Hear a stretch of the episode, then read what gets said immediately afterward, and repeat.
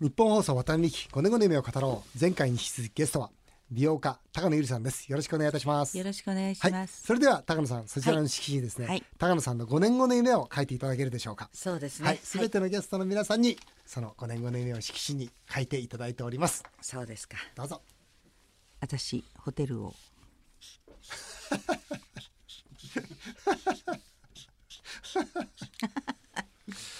もう本当シンプルでか りやいすいいでですすね。ねご自分で書いていただきました。はいそれでは発表してください。はい。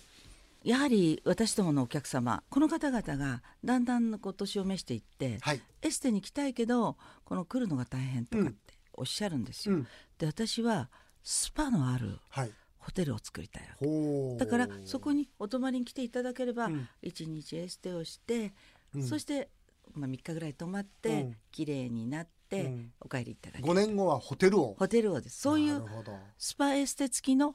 ホテルホテルまあ、桜みたいなおー今や川口湖にありますね。はい桜湾って、あのね、非常はにいそのリゾートスパですよね。リゾートスパね、うんうんだから本格的なスパをうん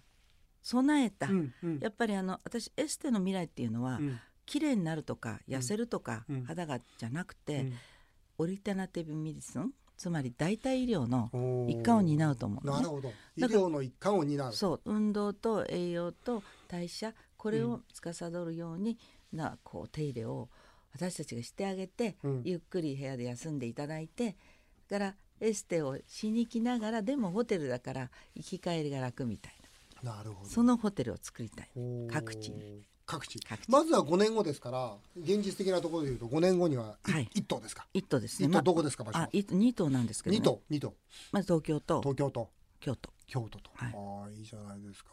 それはあれですよね高野由里の会社とは別にやられるわけですよねそういうことになるかもどうなるかなうーん今の会社にもちょっと相談してみますけなるどほど、個人でも、うんまあできないこともないうーん、はいそうですよねでもいいですね今まではねエステの女王で今度はホテル王ですかだからホテル女王のエステですよほねそうですね、うんホテルじゃないんですね、うん併設ましたずでしょ、エステにスパがついてて、うんうんそれにホテルがついてるって逆なんですうね、んなるほどなるほど、うん普通ホテルにエステがついてるじゃないんおーでなるすほどなるほどエステにホテルがついてる楽しみですね、は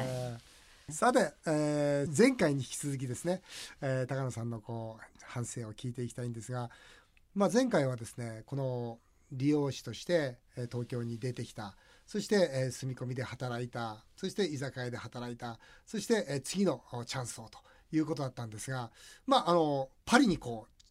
う打って出るわけですが打って出るというか学びに行くわけですが、はいはそのきっかけって何だったんできっすか、かけはね、はい東京へ出てきた途端にニキビだらけになったんですおーそれで22歳の二十歳で出てきて、うん22歳の時にあの化粧品会社にはい、入ったんですおねうおうあの自分のニキビが治したくてなるほど。で化粧品会社に入ってめっちゃ顔変わってるでしょ、あのの写真見るとね。そうメイクはが上手になったんです、い、なるほどただニキビは治らなかったんですよこれニキビが汚いんですすそれで化粧品だけではだいかきなり垢抜けましたね。ら化粧品の関あ係化粧品化粧品っていうかメイクなるほどメイクの感じメイですクね。つけまつすげもつけましてあ本当だ髪も真っ赤にしままししたた。まつげついてる。そうなんですようん。うん写真見てるんですね今ね。ははいい、はいどうぞ。はいで、えー肌は良くならないその時にうん悩んでたわけですよお客さんにこの化粧品売ってもねうん肌は綺麗にならないっていうことに悩んでたわけうんその時に新聞にエうッんフェル塔が出ててうんパリでエステが静かなブームうんなんでエステティックってうん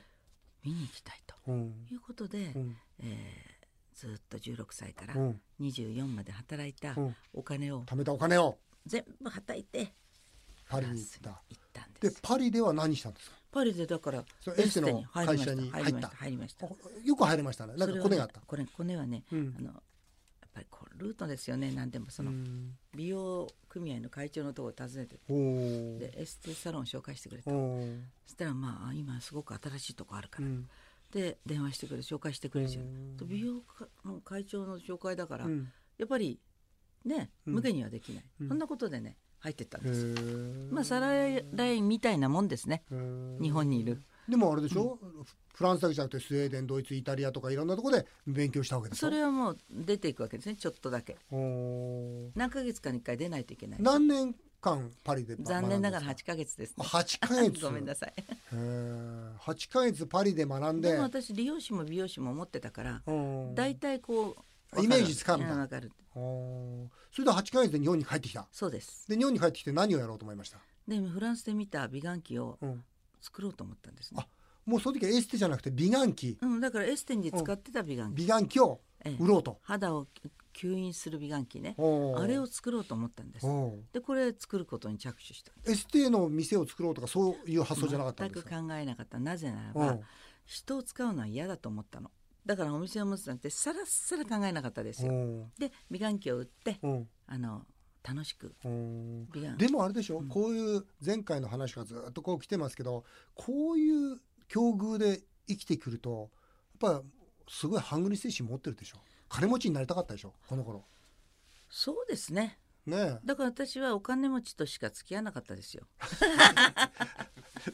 わけわからないいやだからお金持ちだって付き合わなだいって貧乏はダメだだだって最初に付き合った人が貧乏な人だったんでおーえらいふ苦労したんでそれはやっぱりその貧乏をすると嘘つきになるんですね、まあ、その人はですよおー普通は貧しかったら共に手を合わせてと思ってたのにあ嘘つきになるんだと思った時におーあらじゃあお金持ちは嘘つきじゃないのかなと思ったらやっ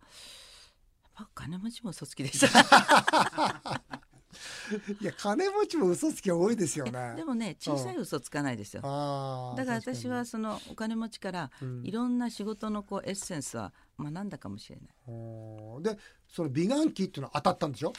これがねもちろん最初は売れないけど、うん、当たったわけですね。当たったんだよえね、え二十26歳でね、はい。その頃ね訪問販売っていうのが盛んだったんで、うんそういうところに持ってったわけ。うん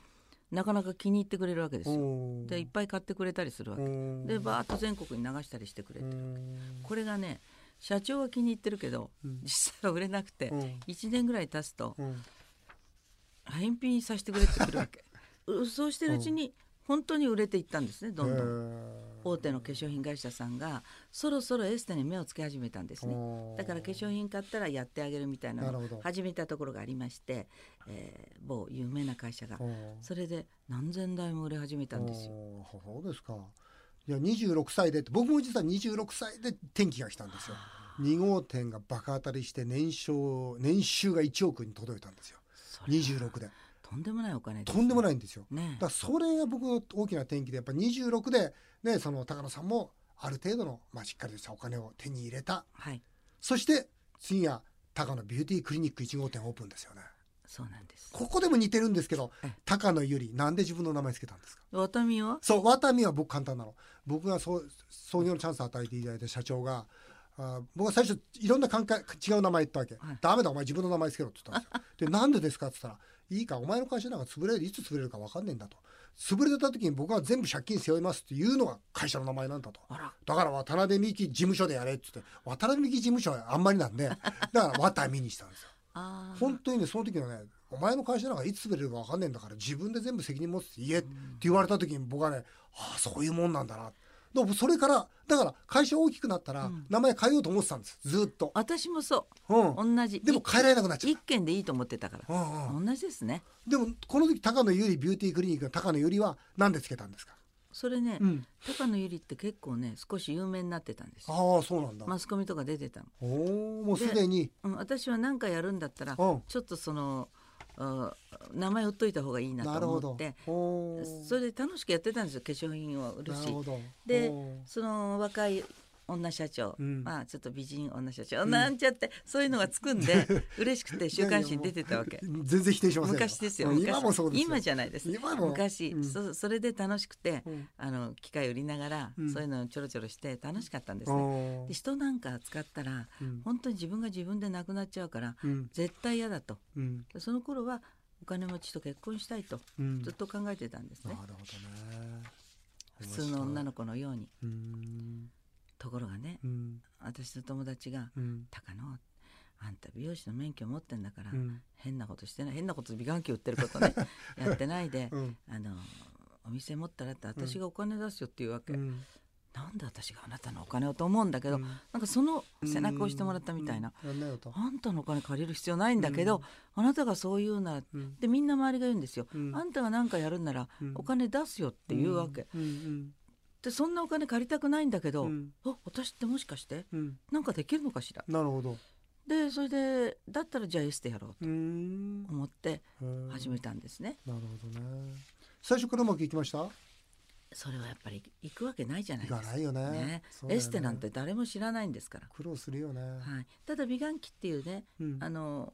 もう一つの歯の車収が入があったから、はでうん美顔器の買った人へのサービスセンターみたいななるほど形もうねん使い方がわからないとかうまねうんそういうことで始めたんで最低のうん顧客は確保したんです。なるほどねいやねこれもねすごい似てるなってね本当思っちゃうんだけどへえそのセリナにね行くのが励みだったでしょそうね一人、えー本当に1万円を出してはいしゃぶしゃぶを食べると、はい当時そんな余裕はなかったよそんなね身分じゃないです。でもやっぱセリナ行ってよしこれを普通にできるようにしようとそう思うわけですよねそうなんです僕も帝国ホテル行って思ってましたもんあうん、本当に苦しい時帝国ホテル行って食事して絶対これを意識せずに普通にできるようになってやるって思ってましたもんーなね。りましたね。あーだ似てるわ。で私その時住友三角ビルにセリナができたんで、うん高いところからうん見下ろすわけですうん。ランチに行くわけねなるほ。どランチ安いから。うんそうすると本当に豆粒みたいな車があってこうビルの中にも豆粒みたいな窓があって、うんさあああいう中でねみんな切磋琢磨してるんだよねうんちっちゃいな私はとうん私こんなに頑張ってるんだからあのビルの一つや二つ持ってもいいよねと思いましたなるほど。それで元気になって帰っていくわけです。うんそれで持つもんねちゃんとねねねすごいよね。でまたねこれも似てるなと思ったんだけどこのうまくいかなかったじゃないですか。そうそれでね起死回生の販売促進をやるわけですよ広告を。はいニキビの方集まれただで直して差し上げます。 そうだ、最後そうなるんだよね。そんなこと書けないし今は書けないで僕なんか昔僕も同じことやったんですよフランチャイズ利益保証ってやったんですよフランチャイズになってくださいと利益保証しますとやったんですよ大失敗しましたけどね 何、うんあのお好み焼きの宅配であ大失敗しましたけどあーだけど結局追い詰められるともう最後そんなとこに行きますもんね本当でねもただで直して差し上げますとこれでうまくいったんだよ長ね蛇の列ですよすごいよでねニキビだから、まあ、コンプレックス産業うにんですよね、うんでもう毎日毎日ニキビとね戦ってましたようんででも私自身の体験があるからうんお任せなんですねう、んで私の中にね絶対に潰れるって気持ちはなかったのうんこれは絶対日本人に必要だとそうなんよね必ずエステはあの皆さんに認められるともう思い込みですからそうなんだよねワタミもそうでしょ思い込み自分の会社は絶対日本に必要な会社になる誰にも言われないのにそう思っちゃってんだよね思っちゃってるんですよ思っちゃってんだよねだから経営者創業者ってのはバカじゃないとできないんじゃないですかそうですねねうん思い込みが激しいそう思い込みが激しくて、はいお前何何根拠でそうやって言ってんのって言うとうんよく言われましたもんね根拠はないとないないですよでもでもそうなりますもんね なります、ねえうん、私はもう自分のニキビが治ったから、うんこれは絶対に人に必要だと思い込んでましたうんでねその高野さんのその後もね面白いなと思ったんだけど銀行からねその1億円融資受けるじゃないですかまたそう苦しい時にそうなんですねえええ銀行からエステ業界にお金なんてまず出ないですよねまあそうですかね30歳の当時時当時えは、え僕なんでか、すね都銀がですよ居酒屋にお金出したの僕初めてだって言われたはあ当時だから居酒屋なんてお金出なかったんですよあ居酒屋業界には僕はそのまあ本当にワタミって突破口を開いたんですよだからエステ業界だってお金が出ないような時にねえちあゃんまして女ですよえ女ですよまして女ですよましてや30歳でしょそうですよなんで田野さんにお金貸したんですかね銀行はだから異例中の異例で支店長はねあの福岡に行ってからずっと心配してねああ電話よこしました大丈夫かと それぐらい女にお金はじめ貸したのは初めてだと言ってましたねその後でもあれでしょええその病気したり、はいねその紆余曲折って曲いうん折ですかありましたありながららはいこう順番そうは言いながら順調にその後は伸びていきましたよいねやでもあれから40年ですよそうですね40年の間にはうんねそこから40年え、うん、でもあっという間です40ね年間何を大切にしてきましたその創業者として一言で言えるのは社員ですよ、うん私はいつも言うんですまあうん夫がいますが、うん夫と社員が、うん社員というか会社がうんもし川で溺れてたとしたら、うんあんたは自分で泳ぎつい てくれと私は会社を救います、だから結婚する時にうんそうしますがうんあのいいですかとうんで最初の結婚って失敗したのはうんあなたが大事って言っちゃったんですよえ普通言うでしょいやだからその会社の方が大事じゃないですかあなるほどなるほど会社と比べたら仕事とねもうあなたが一番って言っちゃったん仕で事と俺とどっちちが大事だってのはうんやっぱり一応ねあんたが大事だって言うじゃない、いや仕事が大事だって2回目言うわけですようんでも2回目の旦那さんとは非常に仲良くそよく存じ上げうてそこまにすだからあのと分っかてらしもいいことですよね分からしてるから分からしてるからいい分んかでらすしかてるからとっても優しいしバランスが取れてるし、ね、よくあんないい方見つけましたねだからそれはあれでしょ不運は神様の贈り物ですようん夫も妻もうん神様からの贈り物なんです、うんなるほど、うんまあ、でも相手にとって私は贈り物か分かんないけどうんでも前半ねすごく厳しい人生でそしてある時のきっかけを持ってこう高野由里の世界をどんどん広げていったエステの世界をどんどん開拓していった、ね、素敵な今のところ反省ですね。そうですねねえ私は楽しかったですうん一回も退屈をしてないですねうんあの人生って退屈だったりするじゃないですかうん一度も生まれてから退屈しなかったですねあー退屈特に最初の方の人生なんか退屈しようがないもんねそうですよでもその中でもね、まあ、お金を持ってえそれこそ自分が預けられようとした金のなる丘少年の家はい養護施設はいをねこう応援されたりね、はいしてるんですよえね。それからあと、まあ、あの私が主催させていただいて高野さんにお願いしてカンボジアにねはい三校がね学校ももう3校ですよ高野さん三校ね2008年からですもん今年も一校ほどねねそろそろええはいそろそろありがとうございます、そう言っていただくのをお待ちしておりましたあそうですでかポイータ聖小学校、はいでまず2008年次にカフワット中学校2010年、はいアンロンビル中学校2014年、はい3校立っていただいて今3校でですよもう1500人の子が勉強してるんですよ嬉しいですもうね本当に高野由里さんのおかげでもうこの1500人の子どもたちは雨風に困らないで勉強してるんですいやありがとうございます、ーやっぱりねうん私も小さい頃はちょっと不不幸ででもそれって宿命だと思うんですよ、うんそういうとこ生まれちゃった、うんでもある時期から